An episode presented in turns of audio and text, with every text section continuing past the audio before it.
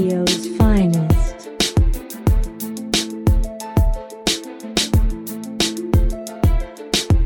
Die Interviewreihe von und mit SEO Deluxe.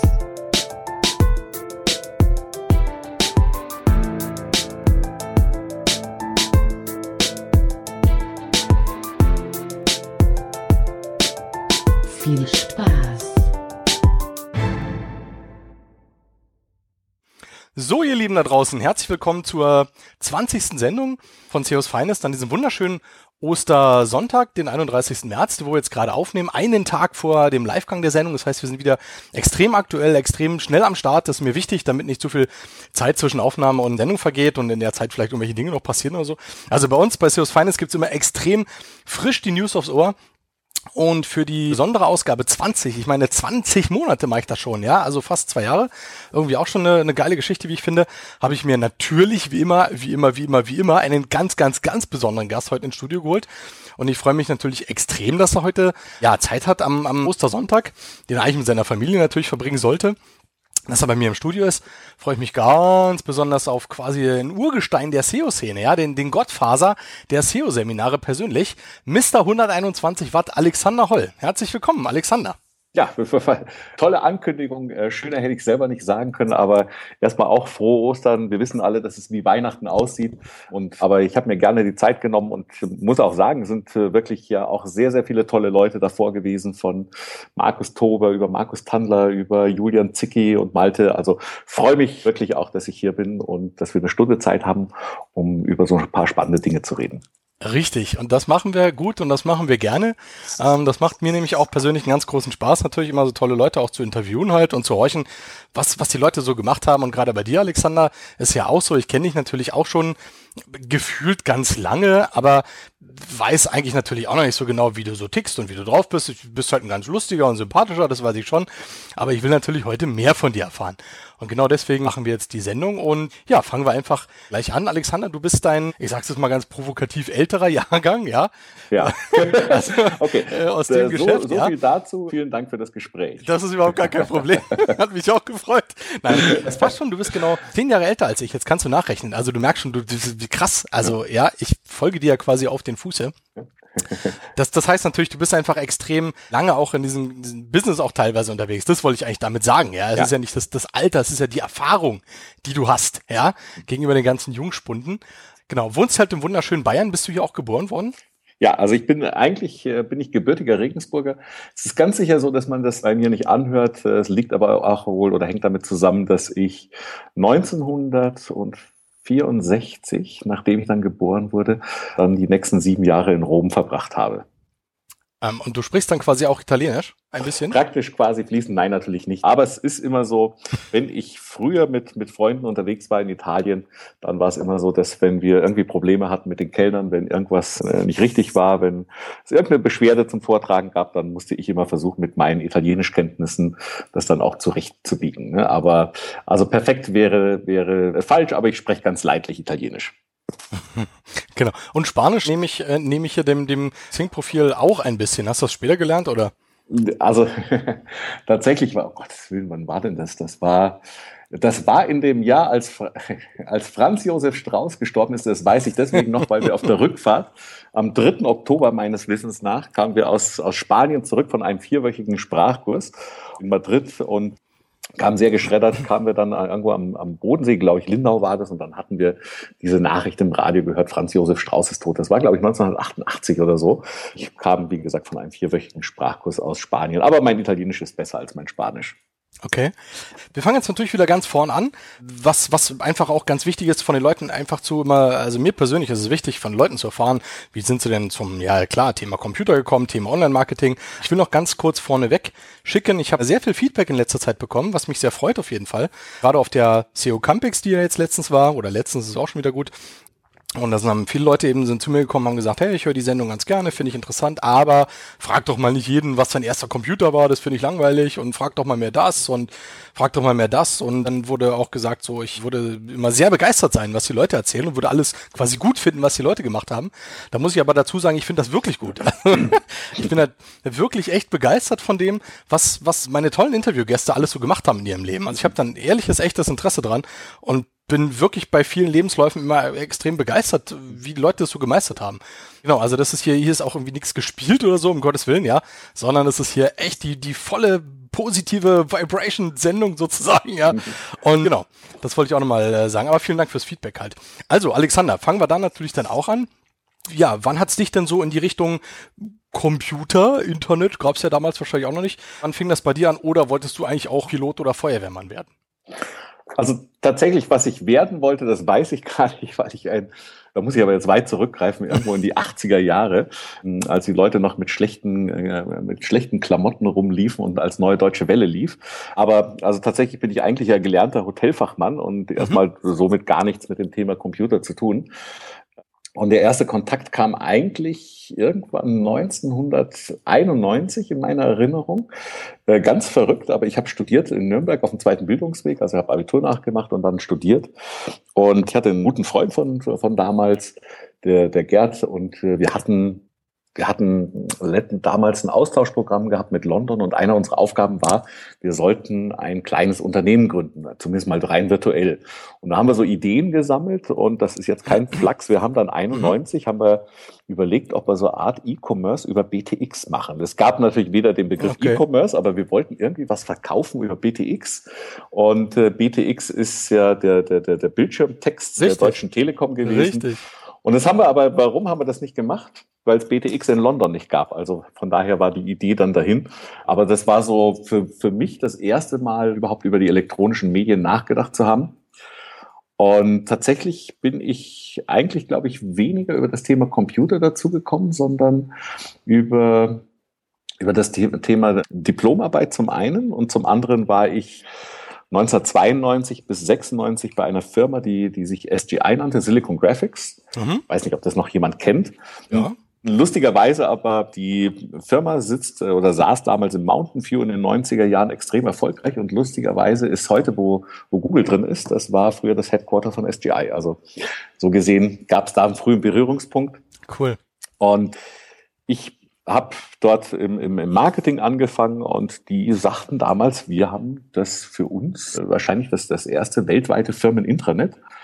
Und im Zuge dessen habe ich dann an meiner Uni Diplomarbeit zu dem Thema geschrieben, weil ich das selber spannend fand, was wir gemacht haben und haben so verrückte Sachen gemacht, wie uns E-Mails geschrieben und uns Präsentationen im Anhang zukommen lassen und für 94 war das halt Wahnsinn. Ne? Heute ist das, glaube ich, total banal, aber 94 war das, ja. Wow, wir haben gerade was aus Amerika bekommen. Ne? Und einen Anhang, eine Präsentation. Also so war das. Ja, und da habe ich dann Diplomarbeit geschrieben und bin eigentlich dem Thema seitdem immer treu geblieben. Hast du dann aber jetzt hier in Deutschland gearbeitet oder warst du dann schon drüben oder wie war das? Nein, also damals war ich noch Student und ja? ich durfte einmal, das Highlight war, ich war einmal in der Schweiz, in unserem European Headquarter. Und ansonsten Amerika war damals tatsächlich noch weit weg, aber wir hatten viel Kontakt nach Amerika, weil das Thema Internet und Intranet so gerade wirklich ganz, also es war ja noch 2 Jahre vor dem Börsengang von Yahoo, die überhaupt mal so die erste Internet-Company waren und also das war noch wirklich ganz rau in den Anfängen. Okay, und du hast jetzt, also mir kommt Silicon Graphics auch so extrem bekannt vor, aber ich kann es gerade nicht zuordnen. Also ich hatte sicherlich in meiner Jugend da auch irgendeinen Berührungspunkt, aber ich komme gerade nicht mehr drauf, was die gemacht haben. Ach so, also die waren in den 90er Jahren, also ich habe noch so eine Szene, weiß ich glaube ich, 93 waren wir auf der CeBIT. Das sind Grafik-Supercomputer gewesen. Die haben später Cray gekauft, die sind auch relativ bekannt. Ne? Die haben so die schnellsten Rechner der Welt gebaut. Und wir waren sehr, sehr aktiv im Bereich Grafik. Und man muss sich das vorstellen, Apple war so damals High-End und wir waren dann alles, was danach kam. Also man hat die Rechner gekauft, die Forscher haben das gekauft. Und im Bereich Film war SGI sehr stark. Das heißt also, die ganzen Special Effects aus den 90er Jahren waren alle eigentlich komplett auf SGI-Maschinen. Und Also insoweit, die Firma war damals wirklich ein absolutes Highlight. Leute sind auf die Messe gekommen und haben gefragt, ob sie mal das Motherboard angucken können, und haben da einen Kniefall vorgemacht, weil das war High-End-Technik. Ne? Und heute weiß ich gar nicht mehr, ob es die überhaupt gibt. Und wenn, ist, glaube ich, sind die Aktien irgendwie 1 Cent wert oder sowas. Da gibt's nichts mehr. Aber damals eben ganz, ganz tolle Firma. Es gibt also noch die Seite, gibt's noch SGI Infinity Storage, wenn es das ist. Deutschland, Österreich, Schweiz oder weltweit. Das kann gut sein. Ne? Ja, aber also ganz tolle Firma. Ich habe wahnsinnig viel gelernt bei denen und habe auch dann meinen nächsten Arbeitgeber kennengelernt. Das war auch das wahrscheinlich kein mehr heute ein Begriff, aber die ECRC. Aber ein damals extrem spannendes Unternehmen, weil es gab, so 1996 bin ich da hingegangen, und da gab es nur 3 große Unternehmen in Deutschland, die überhaupt mal sinnvoll und in größeren Mengen Leitungen also den Anschluss ans Internet gewährleistet haben. Und das war einerseits die X-Link aus Karlsruhe, die Eunet, die spätere Unit aus Dortmund, von der Uni Dortmund, und wir in München. Und ich kam als Betriebswirt mit, ich möchte jetzt nicht sagen so Krawatte und Anzug, aber so in der Richtung, kam ich da rein, und das war ein Laden mit 20, 30, 40 Forschern. Und die halt, wo sich plötzlich dieses ganze Thema Internet entwickelt hatte, weil es plötzlich Anfragen gab von Siemens, von der Deutschen Telekom, die sagten, könnt ihr uns ans Internet anschließen? Okay. Und so kam ich dann plötzlich als BWLer rein und sollte da zusammen mit einem anderen Kollegen, sollten wir erstmal kommerziell diese Firma weiterentwickeln, die ja eben rein von Forschern getrieben war. Ja. Ich kann auch gerne noch weiter erzählen, also weil die waren wirklich spannend. Weil ich beispielsweise auch, muss 1997 gewesen sein, haben wir in Deutschland, glaube ich, das erste außeramerikanische sogenannte IETF-Meeting gehostet. Das war die Internet Engineering Task Force, die sich so um die Grundthematiken des Internets gekümmert haben und auch noch heute kümmern. Und auch da war ich irgendwie so halb im Anzug, und da waren so ganz viele Leute, die vollkommen anders aussahen und die, glaube ich, mich sehr komisch angesehen haben, dachten, was ist das für ein Mensch? Aber die haben damals die Standards zu TCP/IP festgelegt. Ne? Das war die Aufgabe, und von daher, ich bin dem immer treu geblieben, fand das immer spannend und kam dann eigentlich über die ECRC auch wieder zu meinem nächsten Arbeitgeber, weil wir, ich glaube 97, 98 bekamen wir eine Anfrage von AltaVista. Und die haben uns gefragt, der Matthias Schmitz, der spätere Geschäftsführer auch von AltaVista Deutschland, ob wir uns in der Lage sehen würden, AltaVista für Deutschland die Server bereitzustellen. Also die reine, einerseits die Rechenleistung plus die Netzwerkleistung, eben den Anschluss ans deutsche Backbone.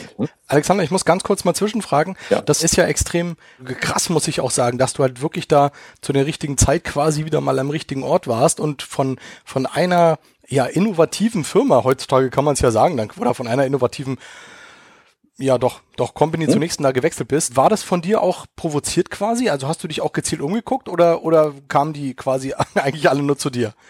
Na, also ich glaube, also die kamen schon eigentlich so bis zu einem gewissen Punkt zu mir. Obwohl ich jetzt überhaupt nicht an Glück glaube, so nach dem Motto, ich habe jetzt mal gewartet, bis sie kamen, aber wir haben einen guten Kontakt zu AltaVista aufgebaut, und AltaVista zu der damaligen Zeit, das kann man sich vielleicht gar nicht mehr heute vorstellen, aber zu der damaligen Zeit, das war, als ich dann die Anfrage bekam, das war so, wie wenn du 2004, 2005 von Google eine Anfrage bekommen hättest. Ja, das war einfach die Top-Firma. Das war mit, ich würde mal sagen, Amazon, eBay, AltaVista. Was gab es denn noch zu der damaligen Zeit? Was Yahoo, Lycos schon gar nicht mehr so. Aber das waren so die 4, 5, 6 großen Firmen. Und ich weiß noch allen Leuten gesagt, AltaVista hat angefragt, ob ich hier den Marketingleiterposten für Deutschland und Österreich, Schweiz übernehmen möchte. Richtig. Ich war da so ganz beeindruckt davon. Ja? Also gezielt nicht direkt ausgesucht, aber es gab ja auch damals gar nicht so viele Leute, die sich mit dem Thema auseinandergesetzt haben, und von daher war die Szene relativ überschaubar, und wahrscheinlich kamen einfach so auch die Kontakte dann zustande. Ja. Absolut klasse. Also da muss ich auch wieder sagen, das ist was ich jetzt auch schon ganz oft irgendwie gehört habe, dass die Leute, die heutzutage in so eine Berufe einsteigen, jetzt sage ich mal, wie zum Beispiel jetzt hier, keine Ahnung, SEO, Online-Marketing, ja, Gedöns.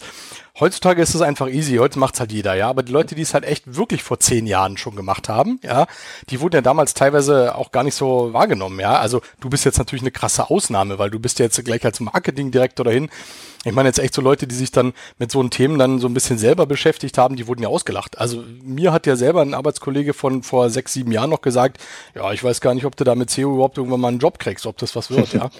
Und du warst halt auch dann wirklich in einer Zeit, glaube ich mal, wo das natürlich richtig gerockt hat. Und das ist ja super. Also deswegen, der Lebenslauf liest sich ja natürlich auch extrem spannend. Genau, finde ich, also bin ich schon beeindruckt, muss ich sagen. Ja, also ist doch ganz abgesehen davon, ob beeindruckt oder nicht, aber ich muss es total teilen, was du jetzt sagtest, weil so irgendwann 96, 97, 98 teilweise, wenn ich mit Freunden, Bekannten so aus dem Netzwerk gesprochen habe, da waren die alle so eher so ungläubig. Und was ist denn das Internet? Und ich meine, tatsächlich gibt es auch heute noch nach wie vor Unternehmen, die sagen, was ist denn das? Und vielleicht wird es ja groß. Aber damals war es ein sehr, sehr, sehr, sehr kleines Thema. Und wenn, war man meistens sofort in der Ecke, ach so, wenn du da was kannst, dann kannst du auch meinen Rechner reparieren. Richtig. Und da haben wirklich viele gesagt, das ist so ein reines Techie-Thema und Nerd-Thema. Und ich war immer der Überzeugung, das ist ein Kommunikationsthema und fand das auch immer faszinierend. Wir hatten tolle Anfragen, also auch 98, weiß ich, sollten wir in Venedig, die Biennale, also das große Filmfest spielen, hatte angefragt, ob wir sie letztlich verbinden können ins schöne weltweite Internet. Das war Und deswegen fand ich das so spannend, weil wir von Siemens über Deutsche Telekom, aber auch solche hatten, die alle irgendwie schon sehr früh dann verstanden haben, dass das eben Kommunikationsthema ist, was halt technisch TCP/IP als Basis hat, aber nichts mit reiner Technik zu tun hat. Ja, jetzt warst du bei AltaVista ja nur, in Anführungszeichen, nur ein Jahr als Marketingdirektor und dann ging es also quasi direkt schon weiter. Ja, also es kam, auch da kann ich mich sehr schön dran erinnern, es kam eine Anfrage im Februar 2001, es war die Firma Overture, eigentlich damals sogar noch die Go-To, und das waren die das Thema bezahlte Suche, so was wir heute so mal als AdWords haben, das haben die 98 erfunden, und da habe ich mich damals mit dem Johannes Lercher getroffen und dem Nick Heinz. Der Nick Heinz war der UK-Geschäftsführer und der Johannes Lercher war der Vorstand international. Und die hatten jemanden für Deutschland gesucht. Und es zeichnete sich, muss man auch sagen, bei AltaVista schon so ein bisschen das Ende ab.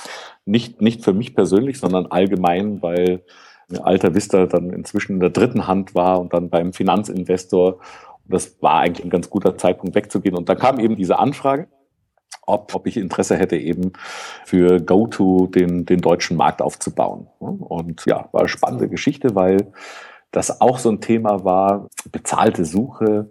Wir hatten so einen kleinen Test mal bei AltaVista, ich glaube irgendwie 99 oder 2000 mit bezahlter Suche. Das ging kolossal in die Hose.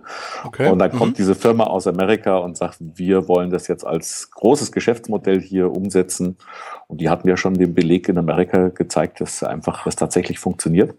Aber es gab wirklich viele Zweifel so für den deutschen Markt. Geht das? Aber ich glaube, inzwischen muss man sagen, es ging. Du, hinterher ist man ja immer schlauer. Und das ist ja nur auch wirklich schon quasi ein paar Tage her, ne? Das ist ja ganz klar. Also du hast extrem interessante Sachen einfach wirklich live miterlebt, wo andere heute, also ich auch teilweise Bücher drüber lesen, ja, was dann und dann irgendwie passiert ist. Da warst du halt echt live dabei. Das finde ich schon ziemlich spannend, also muss ich ganz ehrlich sagen. Du warst ja Marketingdirektor dann bei Yahoo gewesen? Ja, genau. Also man muss immer dazu sagen, also ich war immer bei Overture. Und irgendwie warst du immer Marketingdirektor. Ja, also nein, das stimmt nicht. Also ich hab angefangen bei Go-To, und das muss man erklären. Dann haben die eine Namensänderung gehabt, dann hießen die Overture, und am 7. Oktober 2003 sind wir von Overture von Yahoo übernommen worden. Und deswegen steht auch meistens einfach Yahoo da. Tatsächlich war ich immer in dem Bereich Search und war am Anfang, kann man gar nicht sagen Marketing, sondern wir waren ja eine Lösung, die zusammen mit anderen Suchmaschinen gearbeitet hat, und dann habe ich noch damals verhandelt oder war mit unter anderem bei der Deutschen Telekom in der Verhandlung, bei web.de und bei Freenet. Das waren so die großen drei, wo ich mit die Verhandlung geführt habe, ob die uns eben in ihre Suchresultate rein integrieren. Also ganz abseits vom Marketing war das halt auch noch Business Development, und dann ab 1. Januar 2002 war das, bin ich der Marketingleiter geworden und war dann später im Europamanagement, hatte so einen tollen Titel, der hieß dann European Sales Development Director, ne? Also da ging es um Weiterentwicklung von Sales auf europäischer Ebene und zum Schluss nannte sich dann das European Strategy Director für Yahoo Search Marketing. Ne? Also war spannend und auch da so eine kleine Sache, dass wir haben. Ich habe 2003, 2004 habe ich das erste Businessmodell mal für Yahoo gerechnet zum Thema Mobile Search. Ne? Ja. Also da haben wir uns schon damals angefangen, mal so zu beschäftigen, was wird da kommen, wie groß wird das werden und wie kann man das mal ein bisschen so in die Zukunft auch forecasten. Okay. Gut, okay. Das ist auf jeden Fall, jetzt haben wir diesen ganzen Yahoo-Ding eigentlich quasi auch echt schon durch. Also du bist jetzt, muss man mal nachschauen, 2001 bis 2006. Ja, 5,5 Jahre. Quasi bei Yahoo gewesen durch diverse Umbenennungen. Oh, war nebenbei auch noch Jugendschutzbeauftragter bei Yahoo und bei AltaVista. Ich wollte gerade nachfragen. Eine spannende Thematik. Ne? Ich wollte gerade nachfragen. Was waren denn da konkret auch dann, ja, also als Strategy Director oder Sales Development Director, was hast du da hauptsächlich gemacht und vor allem hast du da auch schon natürlich ein Team geleitet? Ja, also ich hatte das Marketing-Team und dann auf Europaebene haben wir ein kleines Team gehabt. Ich habe jemanden in Frankreich gehabt, dann in Deutschland noch. Und das Jahr, die ich glaube, operativ war sicher die ersten 3 Jahre, das war die spannendste Zeit, weil wir hier auch mit dem Modell, also auch da kann ich mich gut erinnern, wir hatten 2002 haben wir mal das Modell vorgestellt, glaube ich, beim Bundesverband der deutschen Versandhändler. Und da saß damals Terry von Bibra von Amazon da und ich habe das dann so erklärt, wie bezahlte Suche geht. Und dann kamen so die Fragen, wie denn das mit Rabatten ist, ne? Für die Großen sagen, das gibt's nicht bei dem Modell. Dann sagte Terry von Bibra von Amazon damals, dann werden wir das nicht machen. Hm? Okay. Und ich glaube, er bezog, also natürlich hat er jetzt keine Geltung gehabt, aber weltweit, aber es war so ein Gefühl so, wir als Amazon würden das nicht machen, wenn wir da nicht verhandeln können. Ja. Ich glaube, es war zu beweisen, dass das dann so alles ganz anders kam. Aber das waren so sicher die spannenden Zeiten, weil es ging teilweise darum, dass wir den Leuten mal erstmal ganz fundamental erklären mussten, wie das geht. Und es gab eine Gruppe an Unternehmen, die haben das ganz gut verstanden. Das waren nämlich die frühen SEO-Agenturen hier in Deutschland. Die haben gesagt, ja, das machen wir.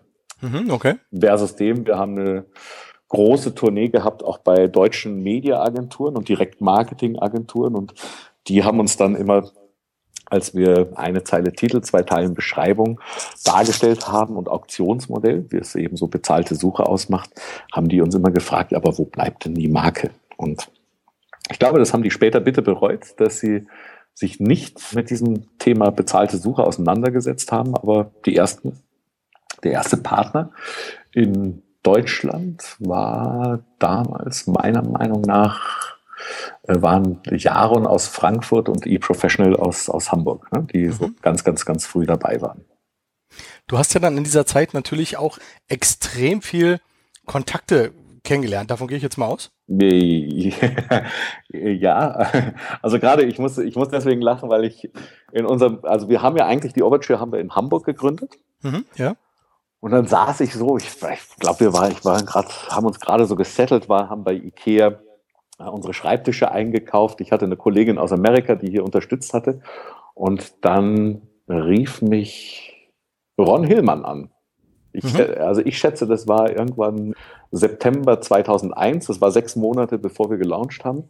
Und wollte mir irgendwas aus dem SEO-Bereich, glaube ich, erklären, wie man noch Reichweite zusätzlich erzielen konnte. Und ich muss fairerweise sagen, SEO kannte ich aus der Perspektive AltaVista und Overture, glaube ich nur, dass wir bei AltaVista jemanden im Web-Spam-Team hatten. Da gab es einen, der saß da und sagte, Gott, das ist alles schrecklich, was da passiert. Den haben wir nie so ernst genommen. Ne?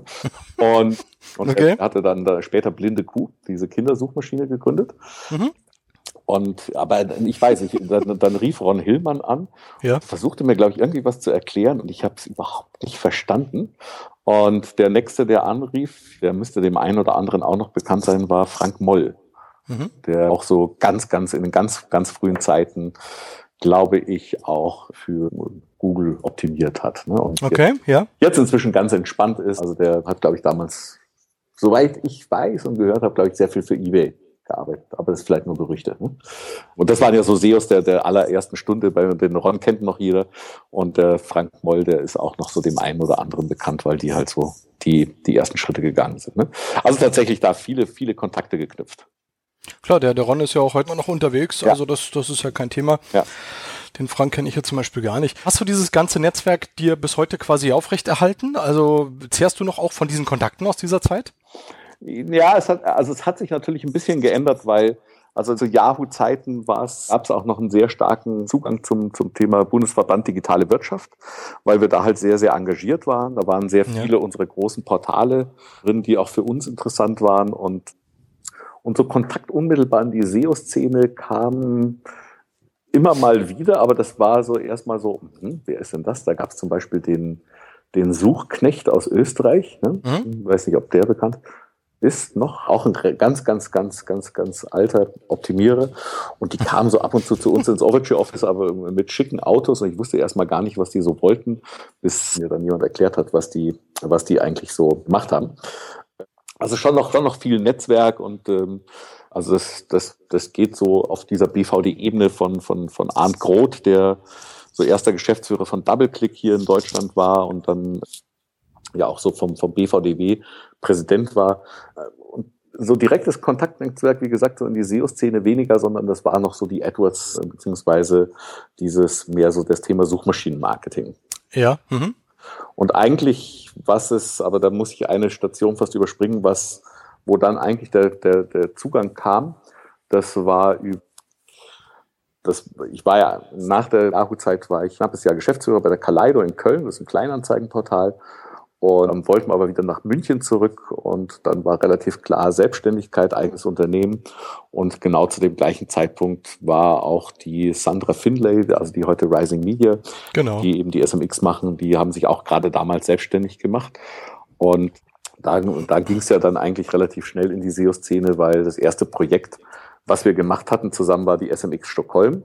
Und das zweite Projekt war ja dann die allererste SMX in München. Und da war natürlich dann deutlich mehr Kontakt dann auch in diese ganze SEO-Szene. Ja. Kam dann. Ne? Okay. Und dann warst du dann auch wieder in München quasi. Jetzt hast du gerade schon gesagt mit Selbstständigkeit, aber 2007, da muss ich nochmal gucken, ich lese jetzt hier auch nochmal gerade nach, genau, warst du in diesem Fachbeirat von der Search Marketing Expo oder von der? Ja, also eigentlich haben wir die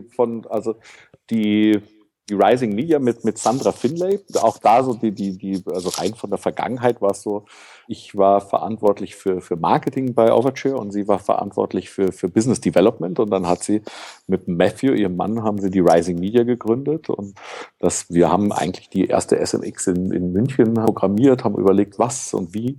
Und damals war ja auch die SES, das war ja eigentlich die größere Veranstaltung, und da kamen wir eigentlich so als Starter auf den Markt, ne? Das ist interessant, weil ich sehe ja wirklich gerade, dass du halt bei der Rising Media als Gesellschafter und Partner ja dabei warst. Ja, als Gesellschafter wäre ich wahrscheinlich gerne, wer weiß, ne? Aber natürlich von Anfang als Partner dabei, um die SMX hier in Deutschland auch letztlich groß und erfolgreich zu machen. Ne? Weil ich habe die anderen nämlich auch kennengelernt, dann eben auch über die SMX aber und die Rising Media eben auch dann Kontakt mit denen gehabt, aber wusste nicht, dass du auch da mit an Bord warst. Sehr interessant irgendwie. Hm. Ja, also von Anfang an, das erste Projekt SMX Stockholm, das war eine harte Nuss, weil im Ausland eine Konferenz zu organisieren, wo man die Leute nicht kennt, merkt man erstmal, wie hart das ist. Für München war das dann eine ganz andere Sache. Und das war auch das einzige Mal, dass ich da was für SMX außerhalb von Deutschland gemacht habe. Ne? Richtig. Ja, aber insoweit so kam das zustande, und dann hatten wir, ich weiß gar nicht wann, irgendwann im April 2008 haben wir die erste SMX hier in München veranstaltet und eigentlich seitdem dabei gewesen. Mhm. Und die Aufteilung, die wir eigentlich, glaube ich, bis heute immer so haben, war, dass sie, wie soll ich das sagen, also Sandra und ich eigentlich, wenn die SMX vorbei ist, dann sitzen wir 2 Monate später schon wieder am nächsten Programm, überlegen, was wir machen müssen, was die Themen sind, wen wir gerne als Speaker haben wollen, wie die alten Referenten, wie gut die waren, und also das haben wir eigentlich seitdem, machen wir das und haben das hoffentlich auch immer ganz, ganz, ganz in Ordnung gemacht, aber zumindest mal so rein jetzt von der Bedeutung, glaube ich, haben wir die SMX auf ein ganz gutes Level gehoben. Das denke ich auch. Also es ist ja eine extrem hochwertige Veranstaltung, die ja auch konstant gewachsen ist. Ich erinnere mich auch gerade hier in München, dass eben auch das Hotel recht schnell voll war und dann halt auch schon eine neue Location gesucht werden musste zum Beispiel. Ja. Oder geplant war fürs nächste Jahr. Genau, also das ist auf jeden Fall ein bisschen, also hochpreisig natürlich auch, aber für die Zielgruppe dann sicherlich auch passend, muss man auch dazu sagen. Aber extrem hochwertig halt in Form der Vorträge und Referenten, genau, ja, definitiv. Und du bist ja auch immer als Moderator quasi da. Also ich habe dich ja auch quasi immer nur auf der Bühne erlebt.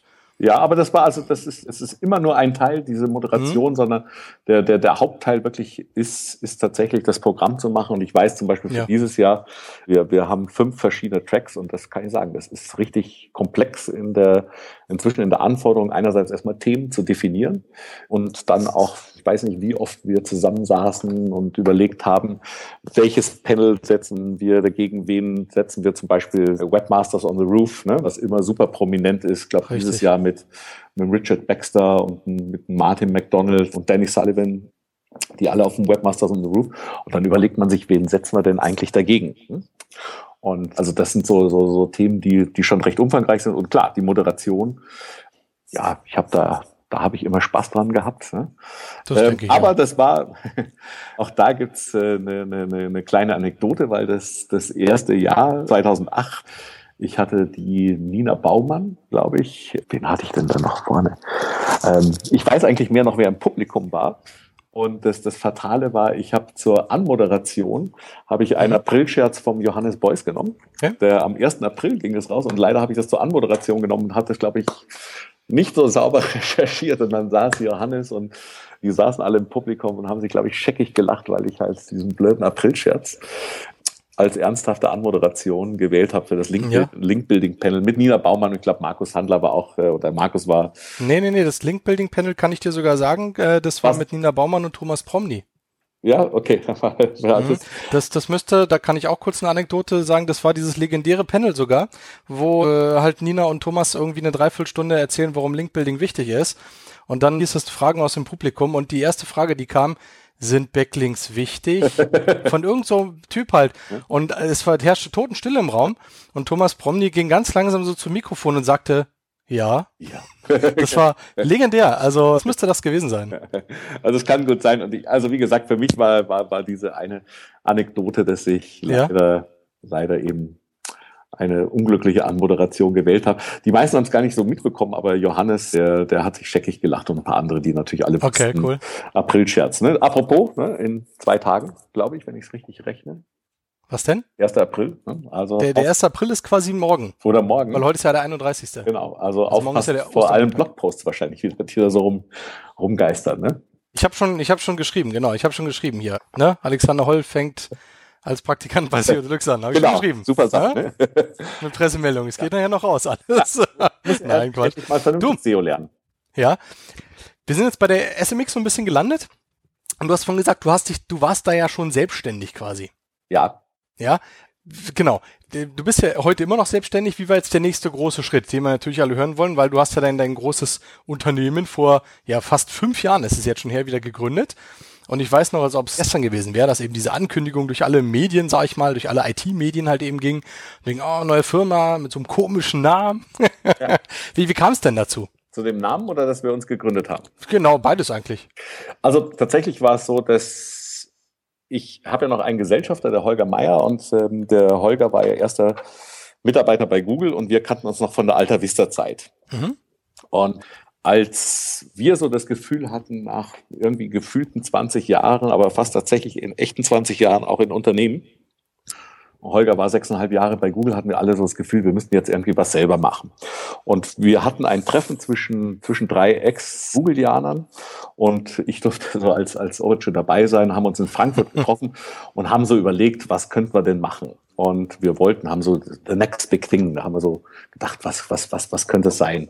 Tatsächlich, ich weiß nicht, ob Seminare immer so ein Riesenthema war, also dass man sagt, boah, das ist ja mal eine verrückte Idee, aber es war immer meins. Ich habe selber 2 Jahre lang, 98, 99, habe ich schon Seminare geleitet, habe ein Certified E-Commerce Project Manager, so hieß das, bei der Siemens Internet Academy geleitet. Und das war immer irgendwie so mein Thema. Ich hatte immer wahnsinnig Spaß, Leuten was zu erklären. Und dazu kam, dass wir, sowohl Holger als auch ich, das Gefühl hatten, man müsste einiges tun in der Branche. Es fehlt auch viel Know-how und ich glaube, das wird heute immer noch diskutiert. Und wir hatten auch das Gefühl, dass wir so den einen oder anderen ganz guten kannten. Und das war so eigentlich der Start. Das erste Seminar war tatsächlich dann auch in Hamburg und da sind wir gestartet mit am ersten Tag mit dem André Alper, der hat Affiliate-Marketing erzählt. Der Timo Aden hat damals Webanalyse erzählt und ja, und das war so der Startpunkt. Ich muss allerdings sagen, seitdem hat sich auch wieder wahnsinnig viel für uns geändert. Ne? Also wie man so schön sagt, kein Businessplan hält dem ersten Kundenkontakt stand. Also das ist, glaube ich, so eine alte Weisheit, ne, für jeden, der irgendwie ein Unternehmen macht. Nichts bleibt so, wie man es mal geplant hat. Alles wird wieder anders. Ja, und dann haben wir uns letztlich 1.8.2008 so ganz, ganz förmlich gegründet.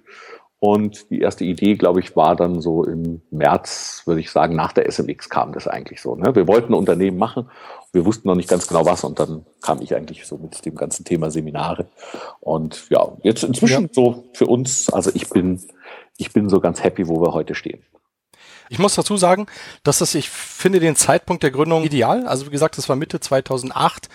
Wo SEO natürlich ein heißes Thema war, wo manche Leute schon sehr alt in der Branche waren, wo manche aber auch gerade neu eingestiegen sind, wo dieses Thema eben Schulungen, Seminare auch meines Erachtens wirklich hochkam. Also ich war damals ja bei einem sehr großen Arbeitgeber hier in Deutschland unterwegs und da hatten wir uns ja dann auch nochmal drüber unterhalten von wegen Seminare und ich habe es echt schwer gehabt, also meinem Arbeitgeber zu erklären, da ist ein Seminar, was ich jetzt brauche, weil der Typ einfach noch fitter ist als ich. Mhm.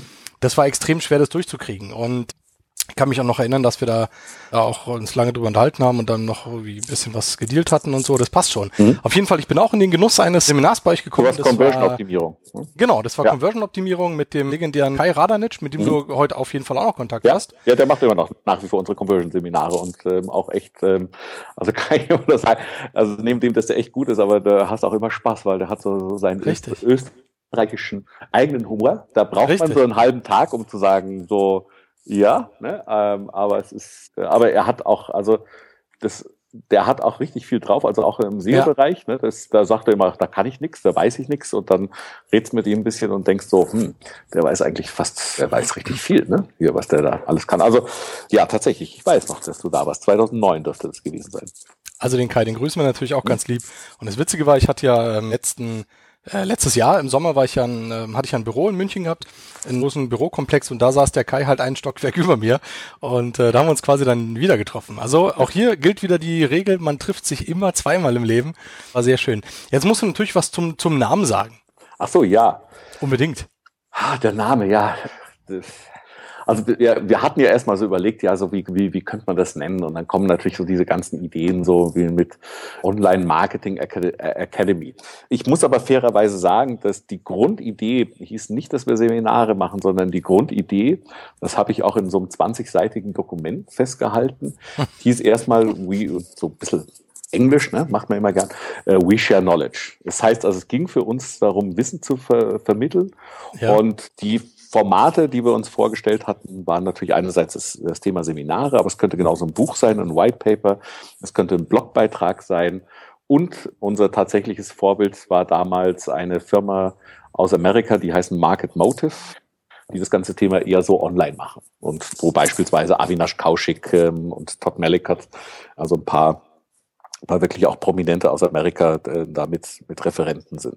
Und das war eigentlich so die Grundvision, dass wir einfach sagten, wir versuchen jede Ebene, wo man Wissen vermitteln kann, auch darzustellen. Deswegen wollten wir nicht einfach Online-Marketing-Akademie das Ganze nennen. Und das Zweite war, das muss ich auch vorweg schicken, wir hatten keine Lust so auf 24 Hours Consulting oder Top Consulting oder irgend sowas in der Richtung, was sehr generisch ist. Ja. Und ich hatte, jetzt komme ich zum Namen 121 Watt, ich hatte 98 ein Buch gelesen von Peppers & Rogers, One-to-One Marketing, offensichtlich 121.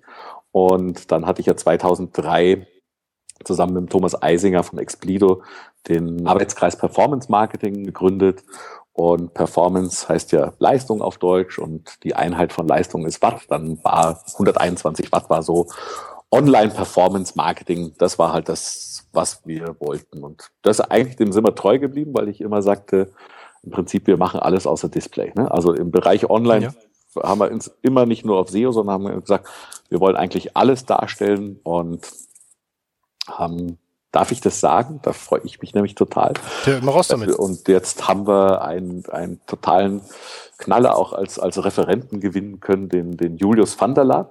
Der ist wahrscheinlich in unserer Szene gar nicht so bekannt, aber der war 2008 und 2012 beim Obama im Wahlkampfteam. Mhm. Und der hat halt mal wirklich mitbekommen, wie man Social Media macht, wie man Digital Storytelling macht und wie man so Big Data, ne? Also diese ganzen Themen miteinander verbindet. Und ja, also da habe ich dann Spaß dran, freue mich, und so haben wir uns da echt schön entwickelt. Okay. Ja, du, absolut klasse. Also man muss auch ganz klar sagen, obwohl ihr jetzt viel anbietet, ist das Profil von der 121 Watt natürlich extrem scharf, was ich sehr gut finde. Also einfach Seminare, ja, einfach Online-Marketing-Seminare, ja, ist einfach das Oberthema, auf was du dich einfach fokussiert hast. Das finde ich sehr sympathisch, wo ich am Anfang auch gedacht habe, reicht es, wenn man jetzt nur einen Bereich zum Beispiel macht, aber gut, es gibt dann auch Leute wie andere, die machen dann nur Bilder-SEO oder so, ja. Also es ist natürlich schon doch durchaus sinnvoll, ja, sich extrem zu fokussieren, weil die Leute kommen natürlich dann lieber zu dir als zu irgendjemandem, der generell alles anbietet. Und der Erfolg hat hier auch definitiv recht gegeben. Ja, also man muss auch eins, also wenn ich so eine Sache mitgenommen habe, das gilt nicht nur für 121 Watt, sondern das gilt so allgemein. Es sind die Unternehmen, die in diesem Bereich tätig sind, das sind die erfolgreich, wo man das Gefühl hat, dass die Leute auch dahinter stehen, hinter dem Thema. Ne? Mhm. Also sei es im Konferenzbereich, sei es, wenn man eine Agentur ist, immer wenn man das Gefühl hat, dass so wie du vielleicht jetzt auch sagst, mein Thema ist SEO, dann ist man auch erfolgreich. Und alle, wo man so das Gefühl hatte, die sind eher so, kommen so aus der PowerPoint-Welt und die können irgendwas organisieren, aber eigentlich ist denen am Ende egal, was es ist. Ne? Die können heute Seminare organisieren und morgen irgendwas anders, die tun sich tatsächlich schwer in solchen Segmenten. Also das ist jetzt einfach mein Eindruck und von vielen Gesprächen mit auch Leuten, die da was versuchen, und ich glaube, solange die einfach hinter ihrem Thema stehen und sagen, ich bin total überzeugt, dass das das Beste ist, dass ich da voll dahinter stehe, dann klappt das auch, ne? Das ist absolut Grundvoraussetzung und natürlich extrem wichtig. Und was auch halt wirklich immer ist, man muss Spaß an seinem Job haben. Also man muss halt irgendeine Befriedigung in seiner Tätigkeit irgendwie auch finden, ja, und Spaß haben und mit Leidenschaft dabei sein. Sonst klappt's einfach nicht. Also das ist auch so ein krasser Eckpfeiler. Und da muss ich halt auch sagen, seit ich dich kenne, du hast immer ein Lächeln auf dem Gesicht, du bist immer lustig drauf, ja. Wobei ich halt eben weiß, dass du eben extrem viel machst, ja. Also allein jetzt durch die 121 Watt bist du extrem viel auf Reisen. Du bist auf den ganzen Messen, du bist eben im Expertenrat von BVDW, du bist im Fachbeirat und hier und da. Also das finde ich schon auch wirklich bewundernswert. Also dass du offensichtlich da ganz schön unterwegs bist, aber trotzdem das eigentlich noch so locker und lustig quasi stemmen kannst. Das finde ich sehr sympathisch und das fand ich schon immer sehr sympathisch, auch als wir uns kennengelernt haben. Und da kommen wir jetzt nämlich dazu. Weißt du eigentlich noch, wann wir uns kennengelernt haben? Es klingt wie ein altes Ehepaar. Ja, aber ich habe so ein Gefühl. Ich habe so ein Gefühl, aber jetzt korrigiere mich, wenn es falsch ist. Ich glaube, das war, der Markus hatte mich irgendwann angerufen, Markus Tandler, als er noch seine Radioshow gemacht hat, ne? Und sagte, willst du nicht mal irgendwas zu 121 Watt erzählen? Das war so 1-2 Monate, nachdem wir das gegründet haben. Und dann war ich bei Markus auf der Radioshow und ich glaube, da warst du nämlich auch dabei und hast Fotos gemacht, wenn ich das noch richtig in Erinnerung habe. Das war meiner Meinung nach das erste Mal, aber vielleicht kennst du ein anderes erstes Mal. Nee, es ist natürlich genau richtig. Jetzt wollen wir die Zuhörer zwar nicht hier mit irgendwelchen persönlichen Details von uns langweilen, aber du erinnerst dich korrekt, das war der 12.08.2008 gegen 19 Uhr. Ja. Ja, als wir uns nämlich im Ippen Verlag, in dem Studio haben wir uns nämlich getroffen, genau. Ja. Und ich werde auch noch 1 oder 2 Bilder, muss ich echt mal jetzt noch ranhängen dann an die Shownotes, weil es echt so legendär ist, weil es war Folge 97. Okay, gut. Ja? Folge 97 von Markus? Die legendäre Folge 97, genau, von Webmasters on the Roof damals. Ja. Und im Studio halt Markus Tandler in Tracht, ja. Neben ihm halt natürlich Großlegende Friday Night. Ja. Viele kennen ihn ja gar nicht mehr. Showpraktikantin Ippi. Genau. Ja. Und du warst halt natürlich da. Ja. Philipp Percy Brunner war auch noch da in Tracht, richtig, und ich auch in Tracht. Und du hast Fotos gemacht. Und ich habe Fotos gemacht, genau, weil ich habe meine Kamera mitgenommen, weil ich die neu hatte. Und das Coole ist halt, also die COFM-Sendung, Folge 97, wo Markus nämlich eine Karte live verlost hat fürs, meines Erachtens, erste SEO-Oktoberfest. Das kann. Kannst dich doch erinnern. Ich habe sogar jetzt hier gerade auf dem Bildschirm. Ja. Ich habe sogar gerade jetzt ein Foto von dem Live-Bildschirm. Und weißt du noch, wer gewonnen hat? Die Astrid Starz. Richtig, oder? Genau. Ja. Das wurde nämlich live quasi dann so ausgelost und gewonnen hat Tatsache Nerd and Skirt, Astrid Starz, die damals auch noch keiner kannte. Also Markus kannte sie dann auch nicht und sagte, wer ist denn das irgendwie? Also das ist so cool, also ich weiß auch noch tatsächlich, das ist wahrscheinlich ganz furchtbar für alle Zuhörer, aber ich weiß auch noch tatsächlich, dass ich dann, das war glaube ich im Münchner Rathaus oder so, haben wir uns getroffen damals. Da gab so ein SEO-Oktoberfest-Frühstück oder so und da waren auch ein paar Externe, die haben dann mal irgendwie ein Bier mitgetrunken oder so und dann saß Astrid dann damals, ich hoffe, die sind mir jetzt nicht böse, wenn ich sage, aber noch so ein bisschen schüchtern und sage, oh Gott, wo bin ich denn hier gelandet? Und inzwischen hat die sich ja da super gemacht und ich glaube, von Schüchternheit muss man da heute nochmal reden. Aber so war mein erster damaliger Eindruck, als sie im Dirndl vom Rathaus da saß. Ja, Mai. Das Coole ist halt, dass man auf diesen Screenshots, also diesen Fotos, die ich habe, man sieht echt noch alle teilnehmenden Blogs. Ja, ich habe euch alle auf dem Schirm irgendwie. Und Astrid hatte die Startnummer 90 in dieser Ex-Liste und hat halt gewonnen. Also eine schöne Anekdote irgendwie. Ich lade nachher dann noch ein paar Bilder auf jeden Fall zu hoch. Ausnahmsweise gehört eigentlich nicht in die SEOs Finest Sendung, aber jetzt müssen wir es doch mal ein bisschen pimpen, weil, wie gesagt, da kommt alles zusammen. Also ihr merkt doch diese SEO-Szene. Es ist alles extrem verknüpft mit den Leuten und irgendwie ist es wie so ein Film, ja, wo so 5 Geschichten von Leuten erzählt werden und am Ende laufen sich alle über den Weg. Ja. Genauso ist es irgendwie bei uns, oder, Alexander? Ja, also ich glaube, also das war eigentlich auch immer das Schöne in der SEO-Szene. Das weiß nicht, ob man sagen sollte, alle mögen sich, das stimmt natürlich nicht, aber das ist auch immer wie bei Menschen. Aber trotzdem viel Respekt und man kennt sich und man freut sich, wenn man sich trifft und es ist schon durchaus ganz, ganz besonders. Interessanterweise im AdWords-Umfeld gibt es sowas nicht. Ne? Okay. Ja, also es gibt keine AdWords-Szene. Ne? Es wird immer mal wieder versucht. Ich habe das selber mal versucht und da ist die SEO-Szene schon glaube ich, besonders und sei es, dass man sich auf der Campix trifft, sei es, dass man sich auf der SMX oder sonst wie oder hier auf den ganzen Stammtischen. Also das finde ich schon immer ganz, ganz toll und das macht echt immer Spaß, dann mit den Leuten auch zu reden. Definitiv und vor allem, da gebe ich dir auch vollkommen recht, dass eben einfach kein krasses Konkurrenzdenken so ist. Also auch wenn ich jetzt hier mit direkten Konkurrenten von mir hier aus München zum Beispiel rede, mit denen man sich tagsüber dann vielleicht hier echt um die Aufträge kämpft oder so, mit denen trinkt man halt abends ein Bier und ist dann echt locker da, ja, verbandelt sozusagen. Das ist wirklich angenehm, muss ich sagen. Ja, das stimmt. Ja, absolut. Also habe ich auch noch nicht so, also ich war ja so, ich würde mal so sagen, gefühlt so seit 2007, 2008 da mehr Zugang gehabt und das war schon sehr besonders, habe ich auch so diesen Eindruck nicht in anderen Umfeldern gehabt. Ne? Dass man sich respektiert hat und dass man sich gefreut hat, aber dass man so viel Spaß hat, auch sich zu treffen, das ist immer erstaunlich und man redet dann immer mal wieder mit dem einen oder anderen und hört und sagt, ach, von Skifahren über wir treffen uns und fahren eine Woche zusammen in Urlaub und sprechen da ganz viele spannende Sachen. Also das ist schon sehr besonders in der SEO-Szene.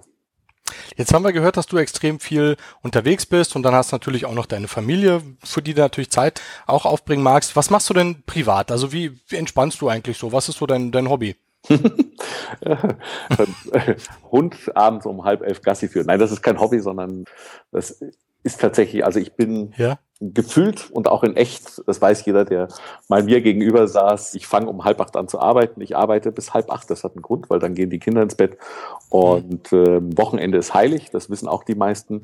Ansonsten bin ich irgendwie 60 Stunden unterwegs die Woche und wenn ich dann extern noch bin, hänge ich noch ein bisschen mehr dran und eigentlich das sind alles undramatische Sachen. Ich gehe ein bisschen Sport machen, gehe mit dem Hund Gassi und würde mir manchmal wünschen, dass ein bisschen mehr Zeit da ist und auf der anderen Seite, ich habe noch nie was Besseres gemacht als das, was ich jetzt seit 5 Jahren mit 121 Watt mache, also kein Job davor war so gut wie das. Deswegen habe ich manchmal gar nicht so dieses, dass ich sage, ach, ich muss jetzt mal total entspannen oder so. Ich freue mich immer auf Urlaub, aber es ist das, also ich glaube, das muss man auch für alle anderen sagen, die so im Online-Marketing-Umfeld drin, es ist ein unglaubliches Privileg. Ich glaube, wir haben mit eines der besten Umfelder, die man nur so haben kann. Das ist so spannend, alles, was passiert. Und das interessiert so viele Leute, was wir alles wissen. Also, und wir haben, das weiß ich aus den Seminaren, mit dem, was Leute, die sich auf der SEO Campix treffen, so wie du und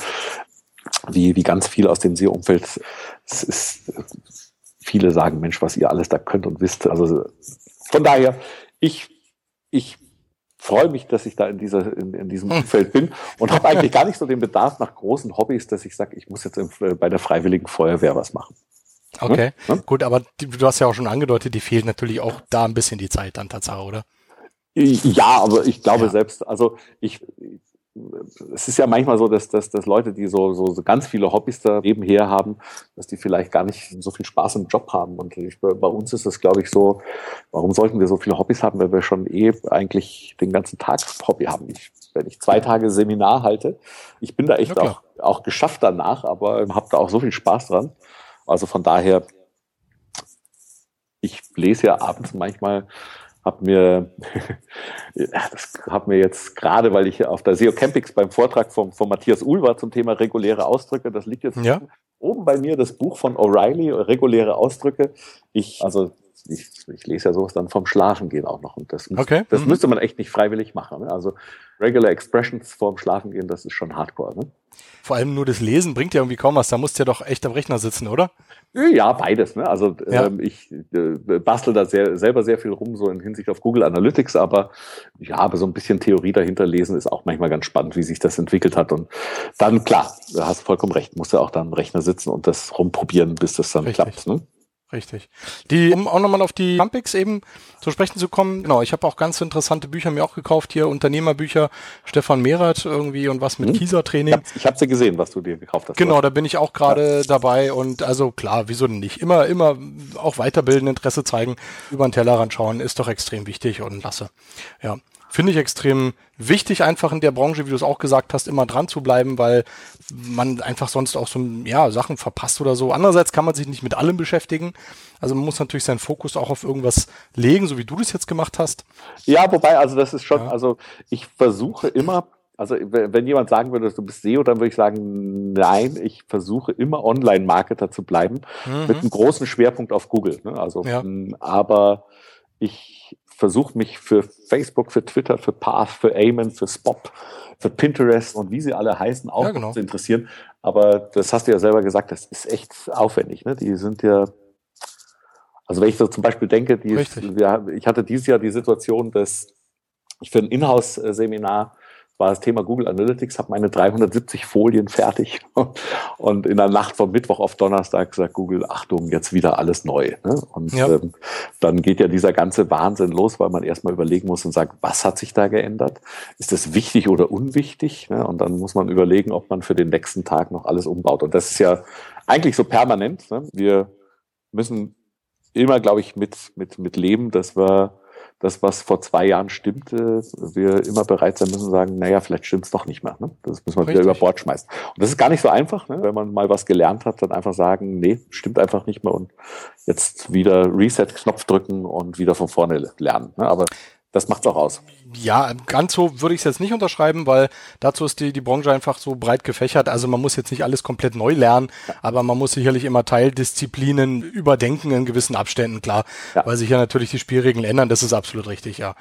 Klar, also ich denke mal, wenn du jetzt zum Beispiel Seminare anbietest zum Thema eben Online-Marketing, Social Media, keine Ahnung, Content-Marketing, Link-Building und so weiter, da hast du ja einfach so ein breites Portfolio, was jetzt mit einer Änderung bei Google nicht dein ganzes Programm über den Haufen wirft eigentlich. Nee, das nicht, aber Google, das sind ja nicht die einzigen, die was ändern. Ne? Also gerade, wenn du jetzt Facebook machst oder so, die sind Minimum genauso innovativ und voller Überraschungen. Also da ist den Bereich muss man schon lieben, um den zu machen, weil ich will nicht sagen, dass alles, das stimmt nicht, dass alles wertlos ist, aber du musst immer bereit sein, sagen, stimmt das alles noch, wie es für ein Jahr war, wie ich das gelernt habe, ist das alles noch richtig, und daran muss man Spaß haben, ne? Ja, und da hast du ja auf jeden Fall mit den Seminaren natürlich dann auch wirklich einen Nerv der Zeit da getroffen, weil gerade durch diese Veränderung besteht ja auch immer ein Bedarf dann quasi an neuen Inhalten. Ja, oder an neuen Inhalten, die vermittelt werden können, die gelehrt werden können, die aktualisiert werden müssen. Also ich denke mal, dass ja auch Leute zum Beispiel zu Seminaren zu dir kommen nach einem Jahr oder 2, wo die schon mal gewesen sind, weil sie vielleicht auch die Inhalte geändert haben. Also zumindest würde es Sinn machen. Ich überlege mal gerade, ob jemand mal wirklich so zum Beispiel zum Thema SEO, wenn man mal sagen würde, ich war im Januar 2011, also kurz vor Panda, ne, war ich auf einem SEO-Seminar, dann würde das heute schon mal wieder ganz anders aussehen mit diesen ganzen Dingen, die sich verändert haben. Aber die Art von Wiederkommen haben wir haben wir nicht. Also wenn ist es eigentlich eher so, dass die sagen, ach, keine Ahnung, ich habe mal SEO gemacht und dann mache ich Link-Building und danach mache ich dann irgendwie technisch SEO oder mache Conversion. Ja. Klar, mich würde das freuen, wenn die sagen, ach, ich komme nachts alle 2 Jahre wieder und mache gleich wieder SEO-Seminar, ne? Wunderbar. Du, ne? Ganz klar, die sogenannten, die Wiedergänger, ja, diese Walking SEOs, ja, das ist ja, also macht auf jeden Fall Sinn in der Branche, vielleicht nicht nach einem Jahr, aber wie du es halt gerade auch angesprochen hast, halt nach 2, 3 Jahren oder so, kann man auf jeden Fall auch schon mal Wissen immer wieder auffrischen. Ja. Jetzt haben wir ganz viel über die 121 Watt gesprochen, was ich jetzt gar nicht so extrem pushen wollte, aber mich interessiert dieser Bereich einfach und ich hoffe natürlich die lieben Zuhörer da draußen auch. Genau. Alexander, wie gesagt, du bist ein ganz lustiger Mensch auch und immer wenn ich dich sehe, da muss ich jetzt auch nochmal nachfragen, auf irgendwelchen Stammtischen oder letztens halt der Campix, dann hast du immer eine ominöse schwarze Lederjacke an. Was hat's denn damit auf sich? Keine Ahnung. Ja, ich weiß, das ist meine SEO-Lederjacke. Ich weiß gar nicht, wie sich das... Ich glaube, das hat irgendwann mal, als ich die gekauft habe, da bin ich... Also ich bin sicher, es war irgendeine Veranstaltung von Markus auch hier, ne? Also Mediadon ist Markus Tandler. Ja. Und da bin ich, glaube ich, einmal mit Lederjacke hingegangen und dann sagten irgendwie 2, 3, das ist ja eine coole Lederjacke und ich glaube, dann habe ich mir irgendwie angewöhnt, immer mit dieser Lederjacke auf SEO-Veranstaltungen rumzurennen. Aha. Und so kam das irgendwann. Ne? Lustigerweise, ich bin gespannt, ob es irgendjemand mal bemerkt, dass ein Captain Sharky auf Sticker drauf ist. Ne? Also der von meinem Sohn, den hat mein Sohn mal dran gemacht. Ne? Also, okay. Für alle, die Captain Sharky ist so. Aber wenn du jetzt sagst, das ist deine SEO-Lederjacke, hast du auch eine Social-Media-Jacke? Ne, eine weiße zum Beispiel? Genau, da ziehe ich dann meinen Schal an. Okay, klasse. Das finde ich auf jeden Fall sehr schön. Also, wer den Alexander nicht kennt, der hat definitiv was falsch gemacht dann. Was ja fast unmöglich ist, dir nicht irgendwo schon mal über den Weg gelaufen zu sein, wer in der Branche unterwegs ist. Und wir haben jetzt noch was ganz Spannendes, weil vielleicht kennt ja doch nicht jeder die 121 Watt, nämlich Alexanders quasi geniale Agentur, ja, um sein Wissen in diversen Social Media, in diversen Online-Marketing-Aktivitäten zu vertiefen, aufzufrischen oder neu zu lernen. Und deswegen haben wir heute zum allerersten Mal eine kleine Premiere bei SEOs Finest. Da bin ich dann auch ganz glücklich darüber. Und zwar hat der Alexander Holl nämlich eine Verlosung sozusagen. Wir verlosen heute zum ersten Mal unter unseren lieben SEOs Finest-Hörern einen Platz. Und am besten erzählst du einfach nochmal, was wir da verlosen. Achso, also ganz konkret. Hast du schon vergessen? Nein, ich habe es nicht vergessen. Nein, wir haben es ja kurz davor besprochen. Richtig. Und weil ja die meisten wahrscheinlich so im SEO-Bereich sind, wir haben einfach gedacht, das wäre spannend. Am 16.04. sind wir in Berlin, haben wir das Thema Link-Building den ganzen Tag und ich finde es da toll, weil da ist der Dominik Wojcik, alias Böser SEO, und der früher bei Rocket Internet, respektive ich mache dann so Schrägstrich Zalando, und der erzählt in unserem Namen was den ganzen Tag und das würde ich einfach gern verlosen. Ne? Toller Preis, weil ich würde ihn selber gern sehen, kann nur leider nicht. Ach so, du bist gar nicht da? Nee, ich kann selber nicht. Ich würde es, aber der André von uns ist da. Okay, also ich fasse nochmal zusammen, aber ich schreibe es auch nochmal in die Shownotes für euch rein. Am 16.04. in Berlin, ja, also ihr müsst natürlich selber anreisen, ganz klar, und Unterkunft und so weiter, das ist definitiv dann euer Ding, aber ihr bekommt einfach kostenlos, verlosen wir hier einen Seminarplatz in dem Link-Building-Seminar der 121 Watt, wo der Dominik Wojcik, böser SEO, quasi dann referiert. Das ist natürlich ein Schmankerl, ja, also Spitzenklasse, und solltet ihr euch nicht entgehen lassen. Wir verlosen das unter allen Zuhörern, die einen entsprechenden, was haben wir gesagt am Anfang, wir machen Tweet, Facebook, genau, ich glaube, wir haben einfach gesagt, dass wir haben es jetzt nicht in jedem Detail, aber ich will einfach mal denken, es würde Sinn machen, entweder auf Twitter, auf Facebook mit Referenz zu 121 Watt oder auf Google Plus zu sagen, ich möchte das Link-Building-Seminar der 121 Watt gewinnen. Genau. Haben wir dann einen Sendeschluss? Was machen wir da? Ich würde einfach mal vorschlagen, was haben wir denn heute? Wir machen, ist schnell gut, ne, dass wir sagen, wir machen irgendwie bis Donnerstag. Ist das in Ordnung? Ist das zu lang? Wir sind hier schon noch live auf Sendung. Also. Das heißt, ja. Okay. Genau. Donnerstag ist der 4. Wir machen, Einsendeschluss Donnerstag, 24 Uhr. So, Donnerstag, der 4.4. Ihr hört jetzt hier alles live mit, was wir hier gerade besprechen. Und genau, die Sendung geht ja heute live. Heute ist für euch dann der Montag, der 1. Also habt ihr quasi 3 Tage Zeit oder insgesamt 4 Tage, genau, bis 0 Uhr. Und wir würden uns natürlich freuen, wenn ihr da rege teilnehmt. Und ja, wie gesagt, sollte man sich nicht entgehen lassen. Das Seminar hat einen Wert von, was können wir sagen? 695. Das ist natürlich ein Haufen Schotter. Also Leute, wer neu ist oder ein alter Hase, ja, gebt Gas und sichert euch diesen Platz, den wir verlosen im Link-Building-Seminar. Vielen lieben Dank, Alexander, für diesen coolen Preis auf jeden Fall. Gerne. Ja, wir haben jetzt eigentlich auch schon eine Stunde gequatscht, muss ich sagen. Die ging rasend schnell vorbei. Also echt irre, ja, muss ich ganz ehrlich sagen. Wir haben extrem viel über Alexander gelernt, gehört, was er so gemacht hat, was er für spannende Sachen vor allem gemacht hat. Ich fand es echt schon wieder interessant. Und ja, dann, weiß nicht, sind wir eigentlich schon wieder durch an dieser Stelle. Gibt es noch was, was du unbedingt loswerden magst? Haben wir was komplett vergessen, irgendein Thema? Nee, also ich glaube jetzt so rein von beruflich haben wir eigentlich so alle wichtigen Stationen durch und kann nur sagen, das hat viel Spaß gemacht und ich glaube, die Gefahr wäre, wenn wir 2 Stunden Zeit gehabt hätten, hätten wir 2 Stunden ohne Probleme auch gefüllt und danach gesagt, mein Gott, jetzt sind schon 2 Stunden vorbei. Richtig, genau. Also wir grüßen natürlich auch die vielen lieben Leute, die wir in der Sendung erwähnt hat, also jeden Namen, den ihr bisher gehört habt. Ich will an dieser Stelle auch nochmal 2 Sachen kurz loswerden. Und zwar möchte ich mich, 3 Sachen eigentlich. Ich möchte mich natürlich nochmal ganz herzlich im Nachhinein bei Marco Young für die tolle SEO Campix bedanken, die für mich persönlich die beste war. Ja, also die 5. war für mich die beste. Aber jeder muss natürlich selber sehen, was er für sich rauszieht. Ich habe extrem viel Input mitgenommen, extrem viel neue Sachen hier auf dem Schirm, auf dem Radar, dass mir der Kopf richtig raucht. Aber das ist ja genau der Sinn. Extrem viel coole Leute kennengelernt, mit den Leuten geredet. Das war echt ein Riesen-Gaudi. Also ganz toll, klasse. Nochmal vielen lieben Dank, Marco. Genau, das Zweite. Da kann ich mich nur anschließen. Ne? Unbedingt. Also, ne? Unbedingt ich kann jetzt nicht sagen, ob es die beste war oder so, weil immer anders ist. Ne? Ja, je nachdem, wo du gerade bist, mit wem du gerade redest. Ja. Aber immer toll, dass Marco das jetzt seit fünf Jahren schon macht. Richtig. Und ich weiß selber, wie viel Aufwand das ist, sowas zu organisieren. Also, wie gesagt, war für mich persönlich, war es die beste. Na, wie ich es auch gesagt habe. Aber da muss ja jeder selber immer entscheiden, was er rauszieht. 2009 war die erste, genau. Mhm. Genau, das war das erste. Das zweite ist, da möchte ich mich gerne bei der Firma Magix bedanken. Es ist hier echt keine Werbesendung, aber ich muss es auch mal rauslassen. Die Firma Magix war so lieb und hat mir eine kostenlose Version von dem Podcast Maker zugeschickt. Richtig coole Software. Genau, die ich allerdings noch gar nicht benutzt habe. Und ich habe auch diesen Music Maker, mit dem ich das Intro zu SEOs Finest ja gemacht habe. Das habe ich ja irgendwann mal geschrieben. Das haben die halt gehört in der Sendung und haben mir da eine aktuelle Version geschickt. Also vielen lieben Dank, das finde ich extrem nett. Ich habe es leider noch gar nicht geschafft, alles zu installieren, weil ich zeitlich natürlich auch ein bisschen immer eingespannt bin. Aber auf jeden Fall, diese Erwähnung möchte ich gerne noch loswerden. Fand ich eine extrem nette Geschichte, war ganz cool. Und natürlich zum Schluss doch nochmal Werbung in eigener Sache. Ja, das kann ich mir nicht nehmen lassen. Wer unsere coole Affiliate-Software OMstats noch nicht kennt, der schaut bitte auf de.omstats.com. Und wer Affiliate macht, der findet dann eine kostenlose Demo-Version, kann sich das Ganze mal anschauen. Die Software zieht komplett so die Einnahmen alle rein, wertet alles aus, Sub-ID-Verwaltung, Amazon-Import, wunderbar.